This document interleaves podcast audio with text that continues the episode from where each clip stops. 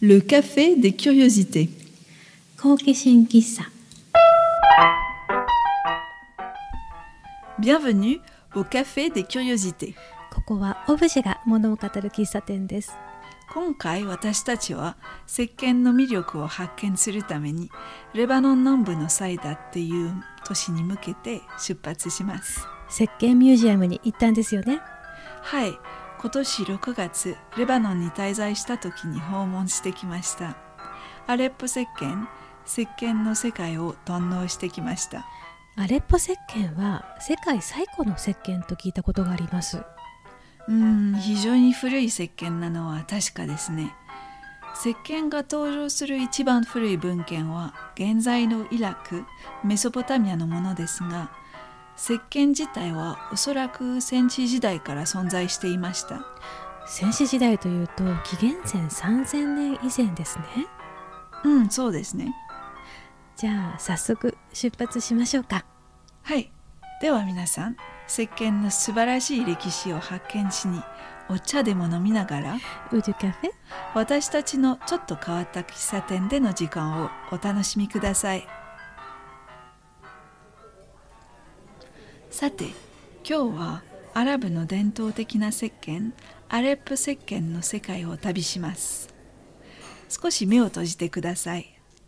夢の中で私と一緒にレバノンの都市サイダーへ行きましょう。アレッポ石鹸。アレッポというのはシリアの都市ですね。オリーブオイルとローリエ。月桂樹でできた石鹸の生産の中心地なんですよね。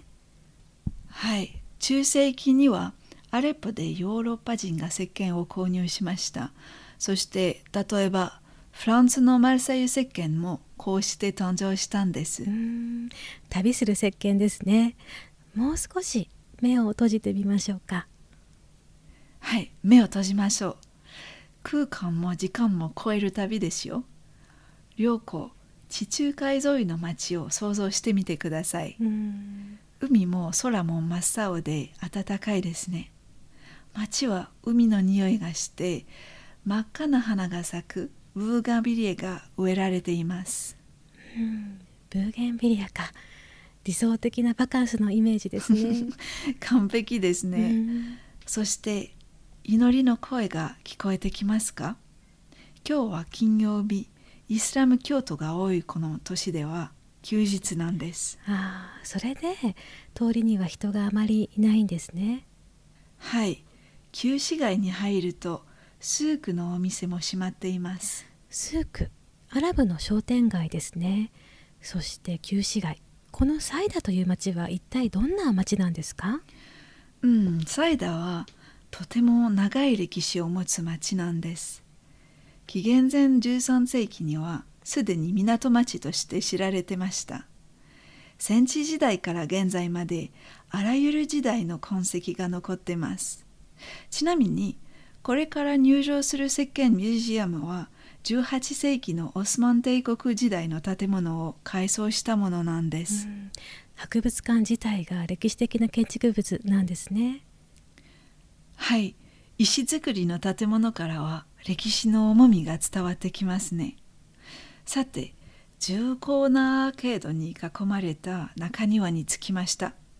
ここは18世紀以降1975年に始まるレバノン内戦まで石鹸工場だったんです、200年以上にわたって石鹸が作られてきたんですね。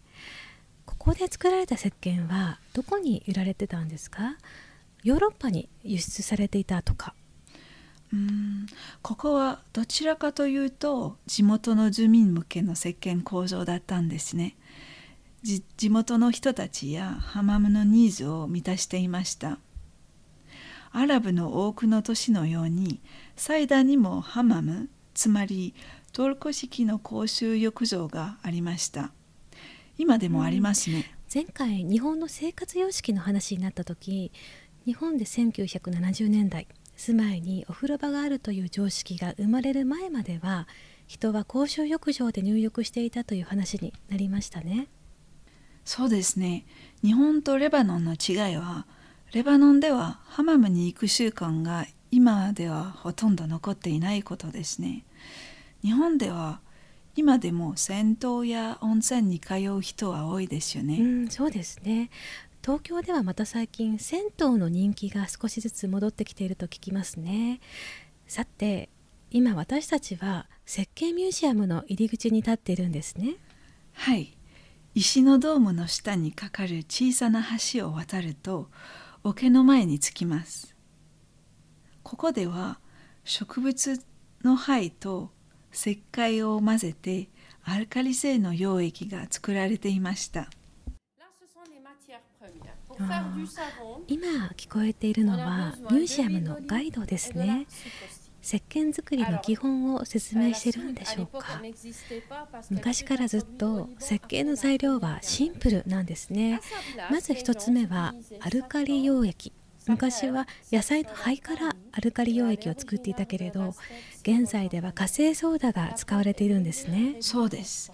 当時アルカリ溶液の製造には大変な時間と労力がかかっていました。そして2つ目の材料は油脂オイルですね。オリーブオイルがなかった頃は動物性の脂肪や植物の油が使われていました。うんそして3つ目は水ですねうん、材料はこの3つだけ。アルカリ溶液、オイル、そして水。うんなんだかとてもシンプルなんですねそれで石鹸の香り香料はどうするんですか？月桂樹のオイルとかエッセンシャルオイルは混ぜないんですか？うん、香料はプロセスの最後ですね。石鹸の生地を5日間混ぜた後に加えたんです。5日間ですか、うん、それから地面に広げたシートの上に生地を注ぎます。なんか巨大な石鹸の絨毯のようですねああ、それはいい例えですね。そういえば型にははめないんですか？ミュージアムの写真には鳥とか猫とか家とか人形の形をした石鹸もあるようなんですけれど石鹸の型は家庭での石鹸作りによく使われていたんです。工場で作られる石鹸は基本的に立方体の形をしていました。赤く染めた糸で石鹸の表面に線を引いてカットしてたんです。うーんなるほど面白いですねインスタグラムに写真を載せようと思うんですけどいいですか？うん、もちろんいい考えですね。その後、熊手のような形をした大きなカッターで石鹸を切るんですよね。石鹸を踏んでしまいそうですねあ はい、でも石鹸が潰れることはありません。労働者は下駄のような木でできたスケート靴を履いて石鹸の上で作業しました。へえ石鹸の上を滑るスケート。よく滑りそうですね。本当そうですね。ね。そういえばアレッポ石鹸を買うと石鹸の真ん中に何か印のようなものが刻まれてますよね。その通りです。アラビア語で書かれた石鹸工場の名前が石鹸の上に刻印されてるんで工す。場の名前だったんですね。それで石鹸をカットしたらすぐに売れるんですか？うん、それがまだまだ時間と労力がかかるんです。まず石鹸を強大な塔のように積んで、そこから数週間かけて乾燥させるんですよね。ピザの斜塔みたいですね こうして石鹸の間に空気を循環させるんですねそう。そしてその中から石鹸を2つ取り出して石鹸同士を叩いてみるんです。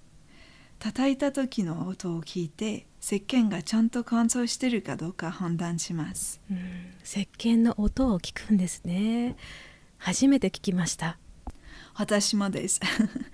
乾燥させると石鹸は水分量の最大30%を失うそうです。うん水分を失うことで長く保管ができるようになるんですかねうん、そうかもしれません。あ、石鹸に関するトリビアがあります。トリビアですか？うん、石鹸の製造者は石鹸を作る過程で石鹸を何度も味見するんです。知ってました？あーそうなんだ。石鹸を味見する。どんな味がするんでしょうね。味見してみたいですか？うん味見できるぐらい無添加ということですよね。石鹸作りが繊細な作業だということが伝わってきますただ味見するよりはお風呂で使いたいですね。その方がいいかもしれません今回の旅でハマムにも興味が湧いてきました。月桂樹のいい香りが立ち込めていそうですね。日本にもハマもあるのかどなうかな。ミュージアムでガイドの方が人がハマムに行く理由は社交目的だったとも話してました息子のお嫁さんを見つけるためにハマムに行ったりしたそうです。楽しそうな場所だったんですね、うん、私はイスタンブールのハマムにも行ったことがあるんですが確かに社会的な側面を本当に感じました。売ったり笑ったりする女性もいれば髪を溶かしたり化粧をしたりする女性もいました家にお風呂があることが残念なぐらいです。ハマムは人々の生活に密着した場所だったんですね。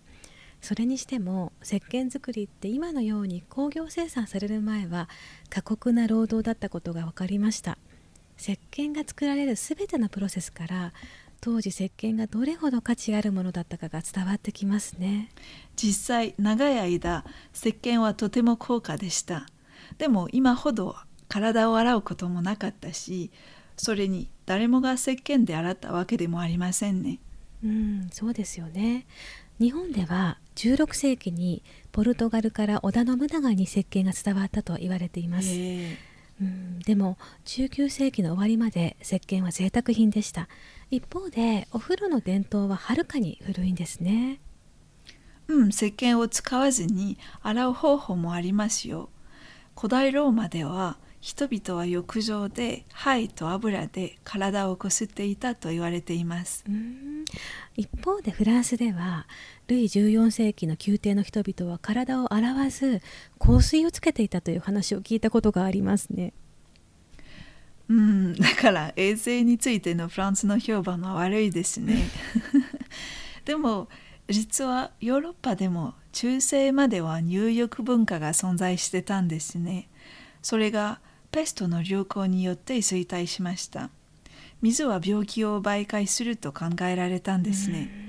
そのためその後数世紀香水がより一般的になりました。はあまあでも石鹸が完全に消えることはなかったんですねうん、はい。そして前回の話にもありましたが、環境への関心の高まりとともに、再び人気を取り戻しています。なるほど。石鹸の旅は時代を超えてもこれから先もずっと続きそうですね。さてサイダーの石鹸ミュージアムの訪問はこれで終わりですね。素敵な旅になっていたら嬉しいです。うん月桂樹の香りに包まれるような不思議な気分でした。ありがとうマリレン 次回のエピソードでも、バカンスの旅は続きそうですね。はい次回は私たち2人にとってバカンスを象徴するオブジェとは何かというテーマでお送りする予定です夏休みシーズンぴったりのテーマですね。そうですね私は暑い夏に喉を潤す世界中にあるシュワシュワ泡立つあの飲み物かなああ、多分わかりました。では、2週間後にお会いしましょうね。はいお楽しみに。さようなら。ではここで少しこのポッドキャストについてお知らせします。このポッドキャストは日本語版とフランス語版があります。日本語のエピソードは第1、第3金曜日、フランス語のエピソードは第2、第4金曜日に放送予定です。すべてのエピソードは Apple Podcast また、Amazon Music Podcast などでもお聞きいただけます。では本日のカフェで切りおじてはそろそろ閉店です次回もここで皆さんのご来店をお待ちしています Merci beaucoup, さようなら。さようなら